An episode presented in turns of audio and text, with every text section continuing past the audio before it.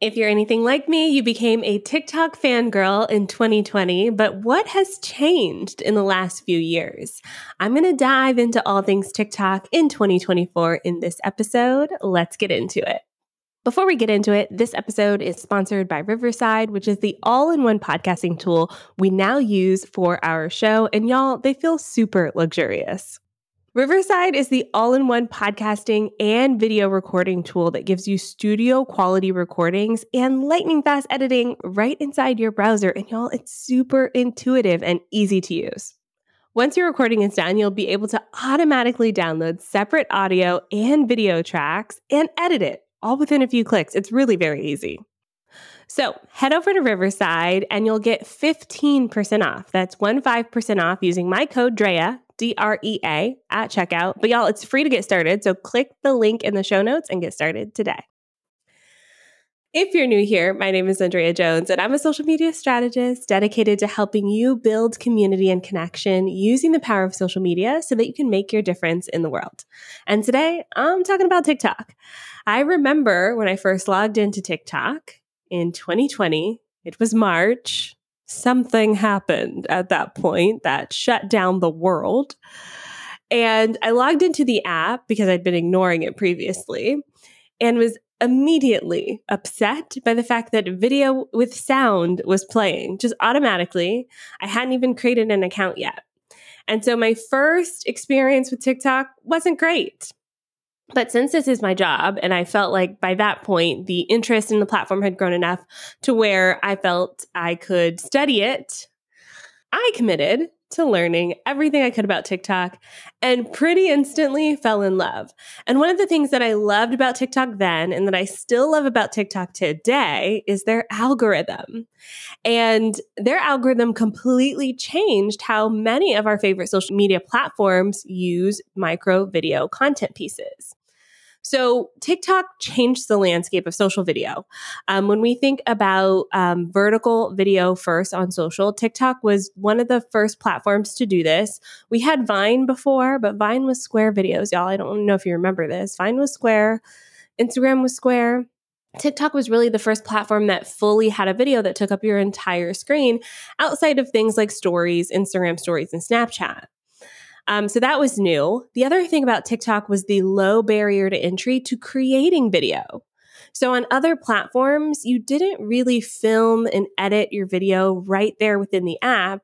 You had to go film and edit elsewhere, then upload it to the app, or just hope your one take was good enough for social media. Well, TikTok's in app editor dramatically changed how almost every social media platform approached creating content on their app. I mean, yes, we had some filters on Instagram and some stickers on Snapchat, but we really didn't have the ability to add sound effects and sounds. We didn't have the ability to clip off sections of the video, front, back, middle, everything in between. Um, we didn't really have the extensive filters that they have inside of TikTok, and so they they truly changed the landscape. Um, when you log into other platforms like Instagram Reels, for instance, their in-app editor echoes what TikTok's editor does, and even then, Instagram Reels to me still has a lot of work to do. It's still very glitchy. I have not experienced those same glitches on TikTok. But the beauty about TikTok is yes, they have this vertical video. Yes, they have this in app editor, but it's that algorithm, man. Their algorithm is focused on discovery. And before this, we didn't have a lot of social media platforms focused on discovery. Uh, a lot of the platforms, your Facebooks, your Instagrams, they were focused on your connections. So people you were currently connected with, you saw their posts in your main feed. Yes, you could explore other feeds, use the search box, use hashtags to find other accounts. But for the most part, it was based on your followers and their behavior. Even platforms like Twitter, unless someone from your followers retweeted a post or unless a brand paid for an ad, you weren't really discovering new topics unless you were very intentionally heading over to the trending topics tab. Well, TikTok is that trending topics tab, but for the world, for everybody. And not only that, it's customized to your experience, which is new. Even the trending topics tag in Twitter, uh, may she rest in peace, uh, was based on your either immediate location or global. Um, it wasn't really based on you, the end user's experience. So, TikTok changed the game by having a feed that would learn your behavior. So, how long you lingered on a video, whether you liked or commented, whether you completed a video, would take some notes and then try to match you with more videos based on your preferences, the person watching the video. That means every single person is having a completely different experience on TikTok. It's like magic, right? This is why I initially fell in love with TikTok. Now, fast forward to today, 2024, and their algorithm is still quite good. Um, but a lot of social platforms have echoed it. So I personally don't feel the same magic in going to the app. In fact, I tend to spend more time on Instagram and threads these days than TikTok because their algorithms have mimicked what was great about TikTok's algorithm, which is discovery, but then with Instagram and even threads, a really nuanced approach to layering in uh, the content from people you choose to follow. So that balance, I think, works really well to keep people on the app. I think when you have a feed full of posts from people you don't know, sometimes it can be harder to connect. But it also is like a pinball machine or you know, going to the casino because it feels like when you find that great piece of content, that diamond in the rough, you feel like you've won. Now, in 2024, TikTok still continues to lead the way as one of the most popular apps for discussing um, current events, trends, and just discourse on modern life. Uh, for example, right now, at the time of recording this, there's this, I think it's either nine months or a year long cruise. And I found out about it on TikTok because there's some commentary happening on TikTok. There are a few content creators on the cruise. Um, and so I found out about this cruise on TikTok. I don't really hear about it other places, um, but it's one of those things that there's like a microcosm on this app of people discussing this particular topic. And I do think TikTok tends to lead the way in that regard. That being said, they're not as much of an industry leader as they were two to four years ago because these other apps are now starting to build discovery engines into their algorithms. I mean, last time you scrolled through Facebook or Instagram, count how many posts are from people you don't follow it's a lot, right? So because of that, we, we are seeing topics bubble up to the surface. I will say though, Meta as a whole, so that's Facebook, Instagram, Threads, um, they do have much stronger parameters around topics. So, um, for instance, the war in Israel and Palestine, um, some of those posts are getting quite suppressed on Meta they're not getting as suppressed on TikTok. And so I do find TikTok has um, less stringent monitoring tools that allow for important conversations to still happen. So it's it's I I do think it's the job of the social platforms to find that balance between we can't completely ignore that this is a, an important conversation and we can't put people's lives at risk and in danger more so than they already are. Now, since I released my first TikTok episode, which was actually in 2022, episode 151, um, it's all about should businesses be on TikTok? Things have changed. So, in that episode, I do talk about my thoughts on why or why not you should consider TikTok.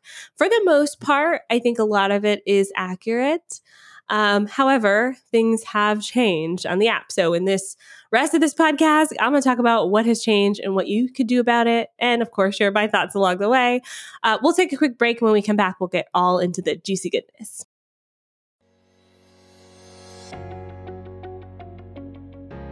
Social media is constantly changing. I know that, you know that, but not all of these changes are pertinent to your business.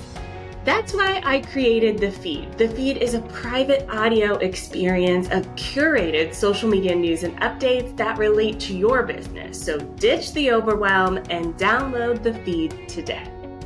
And no, this isn't a subscription service. Pay one fee and get access to our entire back catalog, along with every single episode we release in the future. Head on over to onlinedrea.com slash feed to start feeling like a social media expert today. All right, here are a few updates that TikTok has made that have kept things a little bit interesting in the app. The first one is that they're now trying to push for longer videos. So, two years ago, when I recorded my first episode on TikTok, they were pushing for 10 minute videos, which is now a standard across the app. At the time of recording this, they're testing 30 minute videos and also some weird tests with vertical video. Now, my little like asterisk to this is I rarely talk about tests because a lot of times these apps send it out to a small group of people, they test it, and they don't end up doing anything about it. And so it oftentimes doesn't make sense to talk about it at length. Um, it's how I approach things like my feed private podcasts with my members as well, because I don't want to keep updating on all the tests these apps are doing. They're always testing.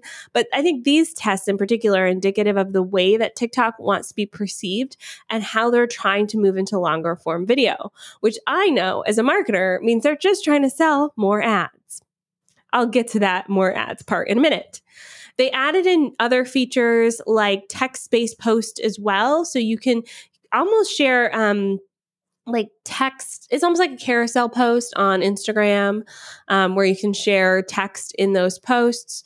Um, they added in um, and then removed things like tiktok now which was like posting in a moment disappeared after 24 hours very much like instagram stories or snapchat. Um, but they ended up removing the feature because people didn't use it but that was one that was actually rolled out to everyone and then they pulled it back, which is why they start doing these smaller tests. But the biggest thing is their focus on ads. And y'all, this to me is the single biggest thing that's ruining the app. And in episode 151 of this podcast, the episode where I talked about should businesses be on TikTok, the thing that I talked about what's working for TikTok is the lack of ads and lack of marketers ruining the platform. And two years later, we're inundated with apps. They, they have doubled up on ads in the feed. I don't know if y'all have noticed this, but when you're scrolling through the feed, you now get two ads back to back. Two ads back to back that you have to skip before headed to the next one. And I'm like, this is a lot of ads, right?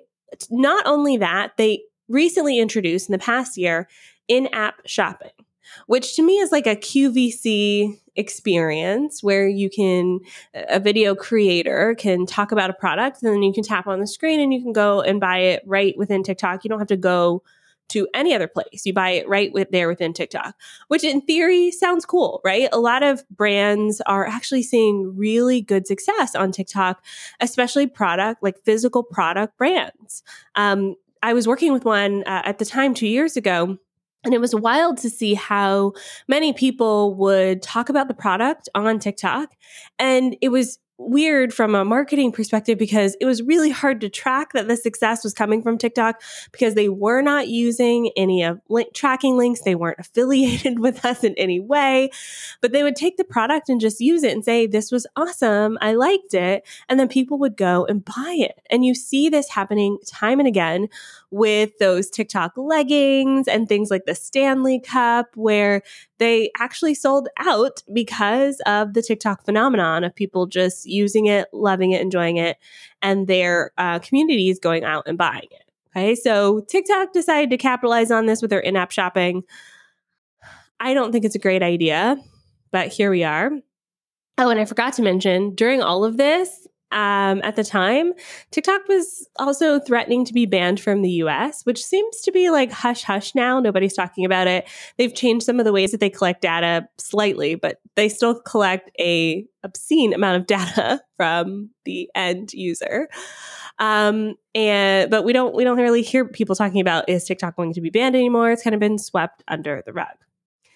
So this let's let's talk about this in app experience with TikTok because I think the magic of discovery makes it a great platform.